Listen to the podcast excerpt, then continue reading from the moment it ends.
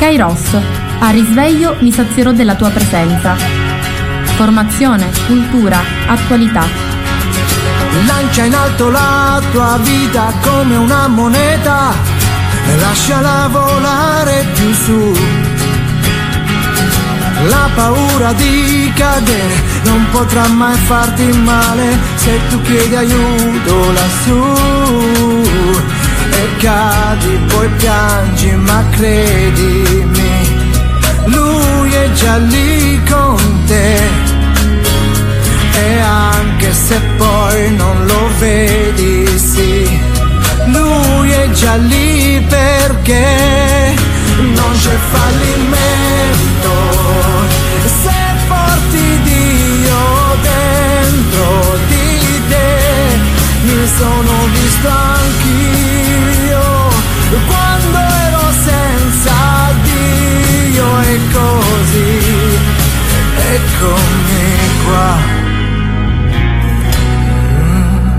Buongiorno a tutti da Antonella dai microfoni di Radio Gemini. Oggi martedì 9 gennaio. Ci siamo lasciati alla della festa del Natale, ci ritroviamo a gennaio con il nuovo anno. Un saluto affettuoso a tutti quelli che mi ascoltano, alle mie amiche che sono a casa, che sfaccendano o che stanno eh, togliendo di mezzo le cose natalizie. Ecco, io ricordo sempre la mia mamma che diceva un domani da Befana le cose di Natale parano l'urdì, perché magari tutto ciò che abbiamo sistemato, i piatti natalizi, gli addobbi, l'albero di Natale, il presepe, vanno riposti perché l'anno prossimo ci serviranno di nuovo a Dio piacendo. Io spero che tutti abbiate trascorso delle buone festività. Un saluto affettuoso lo voglio rivolgere al mio direttore Francesco Lopresti, alla signora eh, Rosalia, alla mia amica Carmelina, a mia figlioccia Margherita, alle sorelle Arcieri, a tutti coloro che riescono ad ascoltare la radio e ai quali spero di fare un po' di compagnia, di arrecare anche piacere. Come cominciamo stamattina? Intanto dicendo che sono passate le festività natalizie, spero sia stat- siano state delle festività belle per tutti noi, almeno serene, noi non ci auguriamo grandi cose. Abbiamo vissuto una bellissima novena, celebrazioni eucaristiche della notte di Natale molto suggestive, sia alla Madonna di Fatima che poi in Chiesa Madre, con poi la processione dalla Chiesa Madre alla Capanna, la nascita del bambinello, i saluti scambiati con tutti i presenti e con l'amministrazione. Sono stati giorni molto belli poi ci sono stati diversi concerti, uno più bello dell'altro.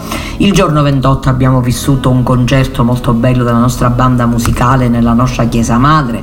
Avevamo vissuto e ve ne avevo già parlato quello del liceo musicale di Agrigento prima, precedentemente.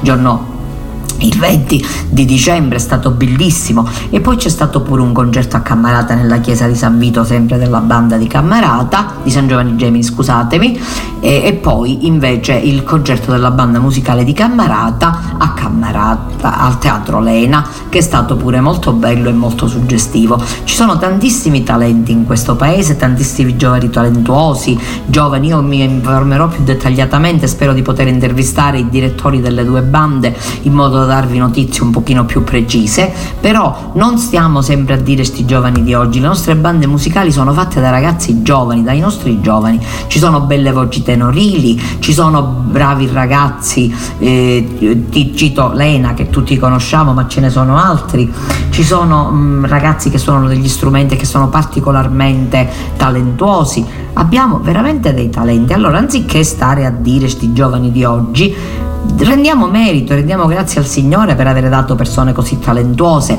cerchiamo di conoscerle, sapere qualcosa di più di loro, in modo da non limitarci semplicemente alle semplici parole. E poi ci sono stati anche altri eventi, il presepe di Cammarata che è stato bellissimo, con la presenza anche dei ragazzini dell'ACR della parrocchia dell'unità pastorale Santa Maria di Gesù San Vito Martire e un saluto affettuoso va a Enzamai da Padre Giovanni a tutti coloro che curano questo settore. Poi abbiamo avuto e quindi ci sono state molte persone che sono venute nei nostri paesi e questo logicamente non può che essere una cosa buona perché laddove la gente viene vuol dire che il nostro paese viene conosciuto e quindi noi facciamo anche eh, un lavoro di propaganda e questo è molto importante.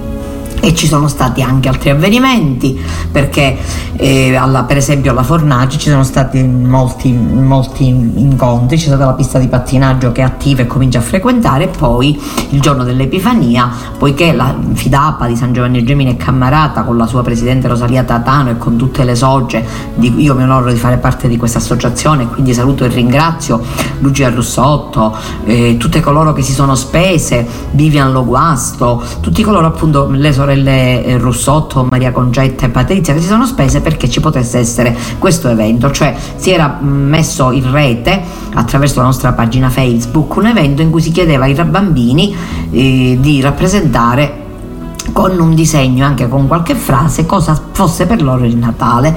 Devo dire che molti bambini lo hanno fatto, fra cui anche i miei nipotini. C'è stato un team di psicologhe che hanno lavorato per mh, valutare questi disegni e dare anche una valutazione scritta, diciamo più che altro per comprendere cosa i ragazzi volessero dire, i bambini. E poi c'è stato il giorno della Befana, i bambini sono recati, chi ha potuto ovviamente anche perché c'era una pessima giornata e un'epidemia eh, influenzale in corso in paese abbastanza notevole chi ha potuto si è recato e ha incontrato la Befana e ha ricevuto delle caramelle, insomma è stato un momento anche bello e gratificante. Io ringrazio tutti coloro che si sono dati da fare perché questo potesse avvenire. Ecco, ci vuole sempre lavoro per poter fare le cose, nulla è gratuito e nulla è occasionale, bisogna spendersi. Ecco, io penso che come ci ha detto il Papa, perché in questi giorni io mi sono molto collegata molto spesso con la televisione, ho ascoltato il discorso del Papa, il bellissimo Angelus del giorno di Natale, il messaggio di pace rivolto a tutte le nazioni nel giorno di Capodanno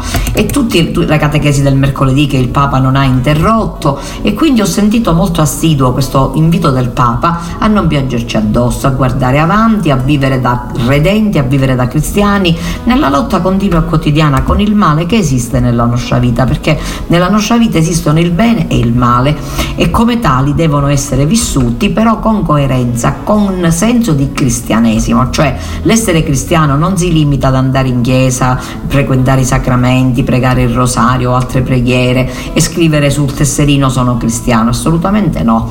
L'essere cristiano significa affrontare le difficoltà della vita con lo sguardo al cielo e i piedi sulla terra, cioè tenendo presente che la vita è difficile, che ci sono problemi e che questi problemi vanno affrontati cristianamente, così solo riusciremo a vivere nella serenità affidandoci alla volontà di Dio che è Padre e sempre viene in nostro aiuto in tutte le difficoltà, in tutte le situazioni buone e tristi della nostra vita e nello stesso tempo potremo fare in modo che gli altri attraverso di noi vedano e si possano anche incuriosire, possano anche avere desiderio di essere cristiani se non lo sono o di vivere un cristianesimo più, più, um, più vero, ecco, più di sostanza e non di facciata. Per carità, nessuna accusa e nessun giudizio, però limitarsi semplicemente alle pratiche di culto dire semplicemente io sono battezzato non basta più perché stiamo vivendo in un'epoca molto particolare nella quale si, ci si chiede, ci viene chiesto di essere concreti, autentici e reali. E questo il Papa l'ha chiesto a gran voce e continua a chiederlo a gran voce. E io penso che Deve essere questo lo spirito con il quale dobbiamo affrontare questo nuovo anno che il Signore ci ha dato da vivere, che è un dono perché non è scontato. Ci sono persone che sono tornate alla casa del Padre e a tutte loro va il mio saluto, anche col pensiero, il mio saluto perché i morti non li perdiamo, esiste la vita eterna, esiste la comunione dei santi, quindi possiamo relazionarci con i nostri cari che sono morti, non attraverso le sedute spiritiche, questo lo dico per ridere, ma nella preghiera costante e nel ricordo costante dei nostri cari che che sono in mezzo a noi e che intercedono a, da, davanti al Padre per noi. E allora con questo spirito io penso che sia molto bello anche affrontare questo anno. E a questo punto vi giro un audio perché abbiamo ricevuto dal nostro sindaco di San Giovanni Gemini, dottor Dino Zimbardo, una registrazione, un video di saluto attraverso il quale il sindaco vuole salutare tutti noi concittadini e vuole anche eh, dare qualche piccola un piccolo messaggio relativamente al mandato da lui svolto da quando è stato eletto fino a questo momento. Un saluto affettuoso e un benvenuto al nostro sindaco, dottor Dino Zimbardo. Cari e cari San Giovannesi, con la conclusione delle festività natalizie si è chiuso il primo Natale di questa amministrazione comunale. In questa occasione vorrei rinnovare il mio più sincero augurio a tutti voi e alle vostre famiglie affinché il 2024 sia l'anno in cui si possa realizzare ciò per cui spendete quotidianamente la vostra passione e la vostra dedizione. In questo nuovo anno, il primo interamente guidato dalla mia sindacatura, sono tante le opportunità che ci attendono. Sono certo che ci faremo trovare pronti, uniti come in questi primi mesi, verso il futuro che deve necessariamente vedere San Giovanni Gemini protagonista, all'altezza delle sfide future. Il periodo storico, come ho sottolineato più volte, non è favorevole soprattutto per le realtà piccole come la nostra. Non sarà ciò a frenare la nostra ambizione di guardare verso il domani con ottimismo e fiducia affinché una difficoltà possa trasformarsi in opportunità. In questo senso vorrei citare un importante risultato ottenuto nei primi mesi di amministrazione comunale. Il comune di San Giovanni Gemini è stato inserito dalla Presidenza del Consiglio dei Ministri nella graduatoria per il finanziamento di 700.000 euro finalizzate alla creazione o ristrutturazione di impianti sportivi. Un obiettivo straordinario ottenuto grazie al prezioso lavoro di squadra con i miei assessori Giambrone e Perrone e al costante dialogo con le realtà sportive del territorio come il Gemini Calcio. Ciò per dimostrare come, nonostante gli ostacoli, San Giovanni Gemini sia competitivo portando le esigenze della nostra comunità fino ai più alti livelli istituzionali, in una interlocuzione costante e proficua con le più alte autorità politiche e istituzionali italiane. Per questa ragione, e arrivo alla conclusione di quello che vuole essere un breve saluto, guardo al nuovo anno appena iniziato con entusiasmo e fiducia con la voglia di continuare a lavorare senza sosta, insieme alla Giunta e ai consiglieri comunali, per il bene di San Giovanni Gemini e nell'unico interesse della collettività e di tutta la comunità. Continuo la mia trasmissione con le notizie della diocesi perché come tutti sappiamo il 25 di gennaio ad Agrigento nella nostra cattedrale verrà ordinato diacono il nostro carissimo Francesco Traina. È un giovane che abbiamo visto crescere, nascere e crescere in mezzo a noi, lo conosciamo, l'abbiamo seguito, l'abbiamo accompagnato con la preghiera. Ecco, ci riempie di gioia questo avvenimento e chiunque volesse essere presente può comunicare alla signora Linda Lodato la propria disponibilità per essere presente e quindi per poterci organizzare. Fatelo al più presto così da poter fare una buona organizzazione. E detto questo vi dico pure che è iniziato nel nostro territorio territorio, non nel nostro territorio, nella nostra arcidiocesi, la visita pastorale. L'arcivescovo ha iniziato ieri 7 gennaio con la celebrazione di apertura.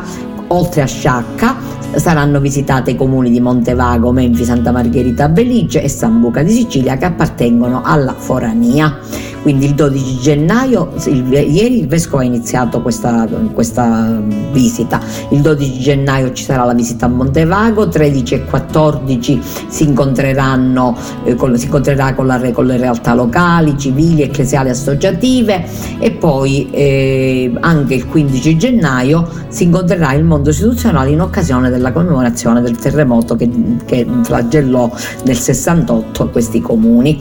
Dopodiché eh, il mercoledì 16 si gioverà a Santa Margherita Belice e il 18 si sposterà a Sambuca. Il 21 inizierà la visita a Menfi, dopodiché il 1 febbraio si sposterà a Sciacca dove si intratterrà e poi ci saranno dei momenti molto importanti 4, dal 4 al 9 e dal 14 al 16. Quindi facciamo eh, gli auguri, accompagniamo anche con la nostra preghiera il nostro arcivescovo perché la diocesi non è un mondo a sé, la diocesi è qualcosa di molto importante per noi, è il nostro territorio, il nostro vescovo è il pastore, colui che ci guida però proprio per, per, incarico della Chiesa, diciamo, ecco, a nome della Chiesa. Allora, accompagnare il nostro arcivescovo nella visita pastorale, pregare per lui, pregare per la comunità di Sciacca che ci è molto cara, perché da sempre, da, dai tempi del nostro carissimo e grande padre Giovanni Sciacchitano, che oggi voglio ricordare, ma adesso c'è Don Luca che è stato nove anni con noi, adesso si trova a Sciacca, e poi abbiamo una bella sintonia con la nostra diocesi noi, quindi è molto importante anche che noi riusciamo a, a metterci in connessione con la Chiesa e anche poter eh, vivere appunto questi momenti attraverso la preghiera. E detto questo vi leggo d'avvenire un bell'articolo della redazione nel quale Papa Francesco la via della pace passa per l'educazione. Il 2024 è un anno che vorremmo di pace ci dice il Santo Padre. Perché è un anno che vorremmo di pace? Perché è un anno che dobbiamo vivere assolutamente nella pace. La pace è molto importante, senza pace non ci può essere futuro. Se noi non viviamo in pace, praticamente noi non abbiamo fatto niente. La pace è qualcosa che ci segna, ed è un anno che invece si apre all'insegna di conflitti e di divisioni, ci dice il Papa. Ha detto il Papa appunto in questo discorso molto serio, efficace che ha fatto al corpo diplomatico. E l'amara constatazione che Papa Francesco ha dato appunto in questo, in questo incontro con i membri del corpo diplomatico accreditato presso la Santa Sede. Una riflessione di ampio respiro dedicata alla pace nei suoi molteplici aspetti, in un momento storico in cui essa è sempre più minacciata, indebolita e in parte perduta con il mondo che ha attraversato da un crescente numero di conflitti che lentamente trasformano quella che più volte ho definito la terza guerra mondiale a pezzi, in un vero e proprio conflitto globale. Il pontefice manifesta la sua preoccupazione per quanto sta avvenendo in Israele e Palestina. Tutti siamo rimasti scioccati, afferma, dall'attacco terroristico del 7 ottobre scorso contro la popolazione in Israele, dove sono stati feriti, torturati e uccisi in maniera atroce tanti innocenti e molti sono stati presi in ostaggio e ripete la sua condanna per tale azione e per ogni forma di terrorismo ed estremismo. In questo modo non si risolvono le questioni tra i popoli, anzi esse diventano più difficili causando sofferenze per tutti. Infatti ciò ha provocato una forte risposta militare israeliana a Gaza, che ha portato alla morte di decine di migliaia di palestinesi, in maggioranza civili, tra cui tanti bambini, ragazzi e giovani, e ha causato una situazione umanitaria gravissima con sofferenze inimmaginabili. Francesco ribadisce il suo appello a tutte le parti coinvolte per un cessato il fuoco su tutti i fronti, incluso il Libano, e per l'immediata liberazione di tutti gli ostaggi a Gaza e chiede che la popolazione palestinese riceva gli aiuti umanitari e che gli ospedali, le scuole, i luoghi di culto abbiano tutta la protezione necessaria. Il Papa ribadisce inoltre la posizione classica della Santa Sede a favore della soluzione di due stati, uno israeliano e uno palestinese, come pure di uno statuto speciale istituzionalmente garantito per la città di Gerusalemme, affinché israeliani e palestinesi possano finalmente vivere in pace e sicurezza. Francesco inoltre osserva che il conflitto in corso a Gaza destabilizza ulteriormente una regione fragile, carica di tensioni e cita le situazioni di crisi di cui, che si stanno vivendo in Siria. Il Papa chiede la fine delle sanzioni internazionali e anche in Libano. Rimanendo nel continente asiatico, Francesco torna a richiamare l'attenzione della comunità internazionale pure sul Myanmar e in particolare a non dimenticare l'emergenza umanitaria che ancora colpisce i Rohingya, che sono una popolazione di quella zona. Passando all'Europa, Francesco osserva con amarezza che dopo quasi due anni di guerra su larga scala della Federazione russa contro l'Ucraina, la tanto desiderata pace non è ancora riuscita a trovare posto nelle menti e nei cuori, nonostante le numerosissime vittime e l'enorme distruzione. Per il Papa non si può lasciare protrarre un conflitto che va incancrenendosi sempre di più a detrimento di milioni di persone, ma occorre che si ponga fine alla tragedia in atto attraverso il negoziato, nel rispetto del diritto internazionale. Il pontefice manifesta anche preoccupazione per la tesa situazione nel Caucaso meridionale, tra l'Armenia e l'Azerbaigian, esortando le parti ad arrivare alla firma di un trattato di pace.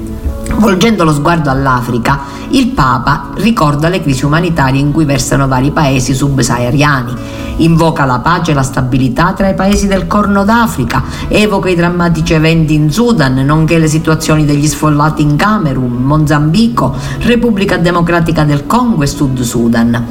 Passando all'America, Francesco cita le forti tensioni fra Venezuela e Guayana, la forte polarizzazione interna nel Perù e manifesta preoccupazione per la situazione in Nicaragua, una crisi che si protrae nel tempo con dolorose conseguenze per tutta la società nicaraguense, in particolare per la Chiesa cattolica.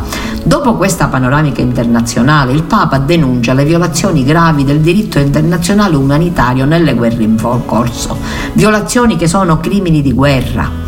Occorre dunque un maggiore impegno della comunità internazionale per la salvaguardia e l'implementazione del che sembra essere l'unica via per la tutela della dignità umana in situazioni di scontro bellico. Anche per quando si tratta di esercitare il diritto alla legittima difesa, osserva poi il Papa, è indispensabile attenersi a un uso proporzionato della forza.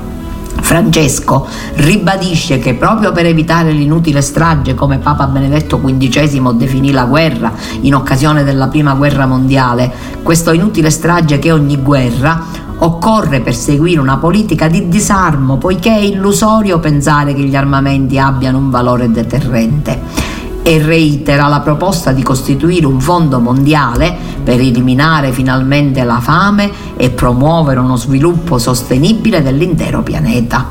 In particolare ribadisce ancora una volta l'immoralità di fabbricare e di detenere armi nucleari.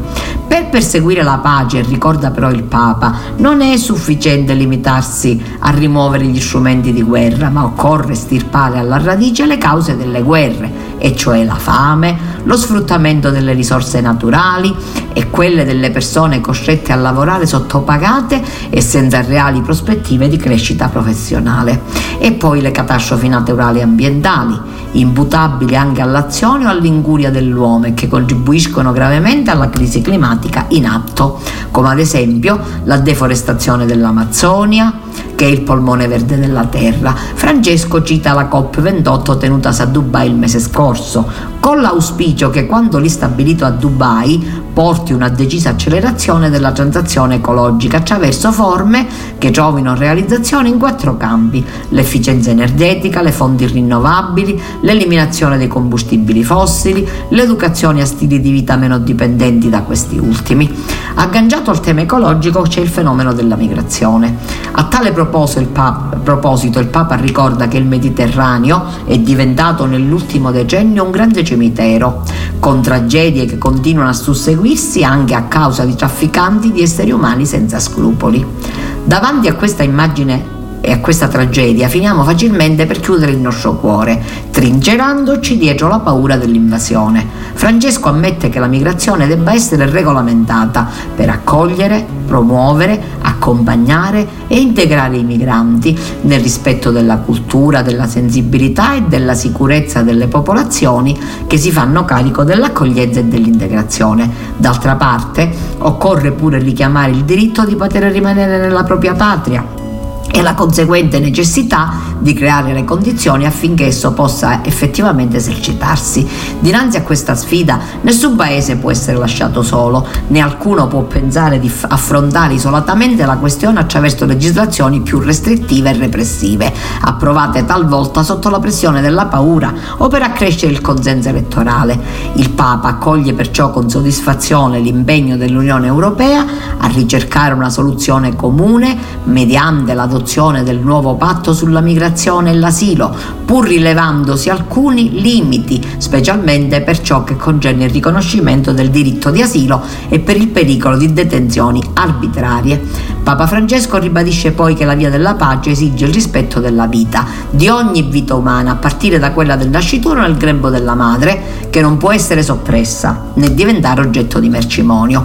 Al riguardo ritiene deprecabile la pratica della maternità surrogata, che lede gravemente la dignità della donna e del figlio. Di qui l'auspicio di un impegno della comunità internazionale per proibire a livello universale tale pratica.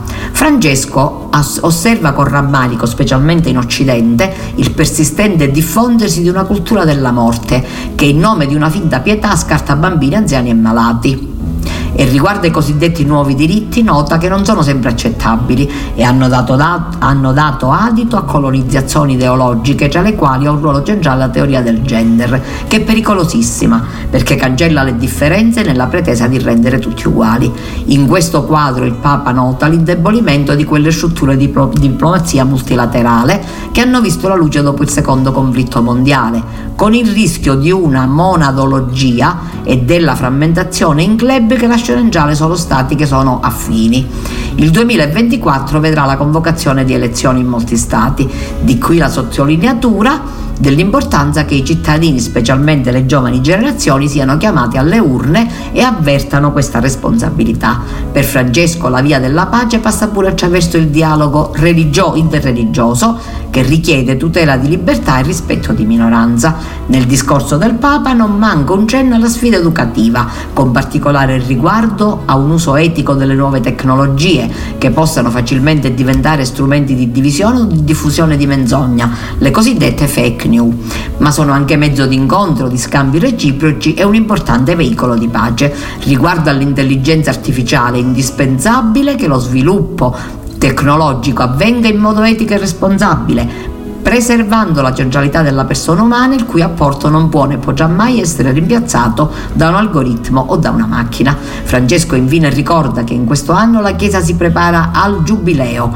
che inizierà il prossimo Natale con un ringraziamento particolare alle autorità italiane per l'impegno che stanno profondendo nel preparare la città di Roma. De- il giubileo ricorda il pontefice un tempo di grazia, in cui sperimentare la misericordia di Dio e il dono della sua pace. È un tempo di giustizia in cui i peccati sono rimessi, la riconciliazione supera l'ingiustizia e la terra si riposa. Così esso può essere per tutti, cristiani e non, il tempo in cui spezzare le spade e farne aratri, il tempo in cui una nazione non alzerà più la spada contro un'altra nazione, né si imparerà più l'arte della guerra ricordarvi che 14 dalle 8 alle 11 chi vuole potrà eh, effettuare un'emodonazione, una donazione di sangue presso frati, l'associazione Fratres Accammarata. Per questa volta non è possibile per un problema de, delle persone incaricate prenotarsi, quindi dovete recarvi personalmente per chiunque volesse fare questa donazione. E ricordo sempre che è meravigliosa per farlo perché aiuta tante persone bisognose.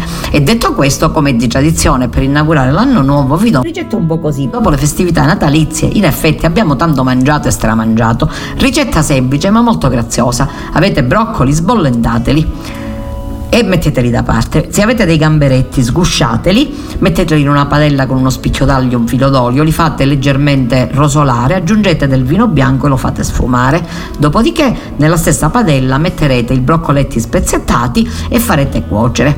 Metterete giù della pasta preferibilmente una pasta corta delle orecchiette o delle mezze penne, quello che volete voi, aggiungete un brodo di pasta di cottura, il brodo di cottura della pasta ai gamberetti ai broccoli, scolate la pasta al dente, condite il tutto, aromatizzate con abbondante peperoncino e vi assicuro che gusterete un buon piatto post natalizio molto gustoso e molto buono.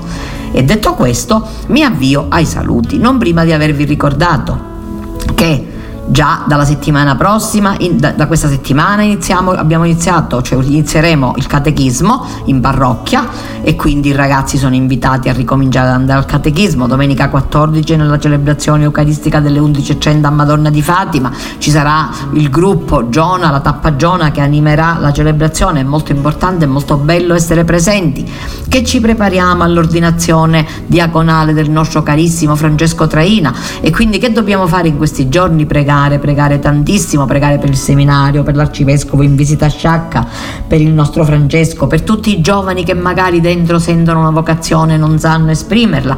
Io vi invito ad essere assidui nella preghiera, perché la preghiera è qualcosa di molto importante, è quella catena che ci collega a Dio e quel punto d'incontro che troviamo con Dio. Ecco, io vi invito con forza, anno con preghiera, tutte le persone che sono a casa, che si colleghino con la nostra radio. Ecco, io ho ricevuto grandi elogi e li comunico perché è giusto che si sappia. Molte persone hanno potuto seguire la novena, le celebrazioni eucaristiche delle feste attraverso la radio e molte persone che non possono uscire per motivi di salute si sono sentite consolate, si sono sentite in compagnia. Non è vero che la radio è inutile, la radio ha fatto il suo tempo, così come pure la televisione. Abbiamo festeggiato nei giorni scorsi ed è stato molto bello i 70 anni della televisione.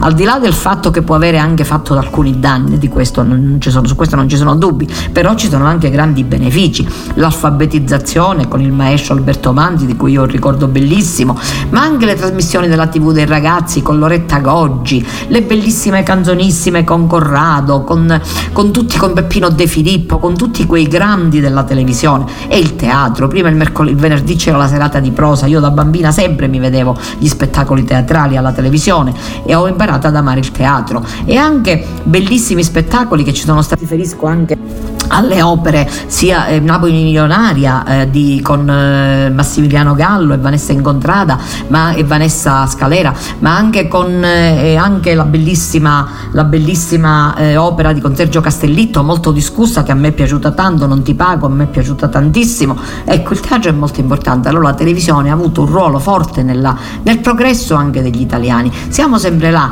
la televisione come, la, come internet come l'intelligenza artificiale come tutte le cose che vengono dalla mente dell'uomo possono essere usate in bene e in male. Se le usiamo in bene ne avremo un vantaggio, se le usiamo in male ne avremo un detrimento. Allora impariamo a usare bene le cose. E detto questo vi saluto, vi ringrazio, vi do appuntamento a venerdì, sempre dai microfoni di Radio Gemini. Una buona settimana a tutti da Antonella. Kairos, a risveglio mi sazierò della tua presenza. Formazione, cultura, attualità.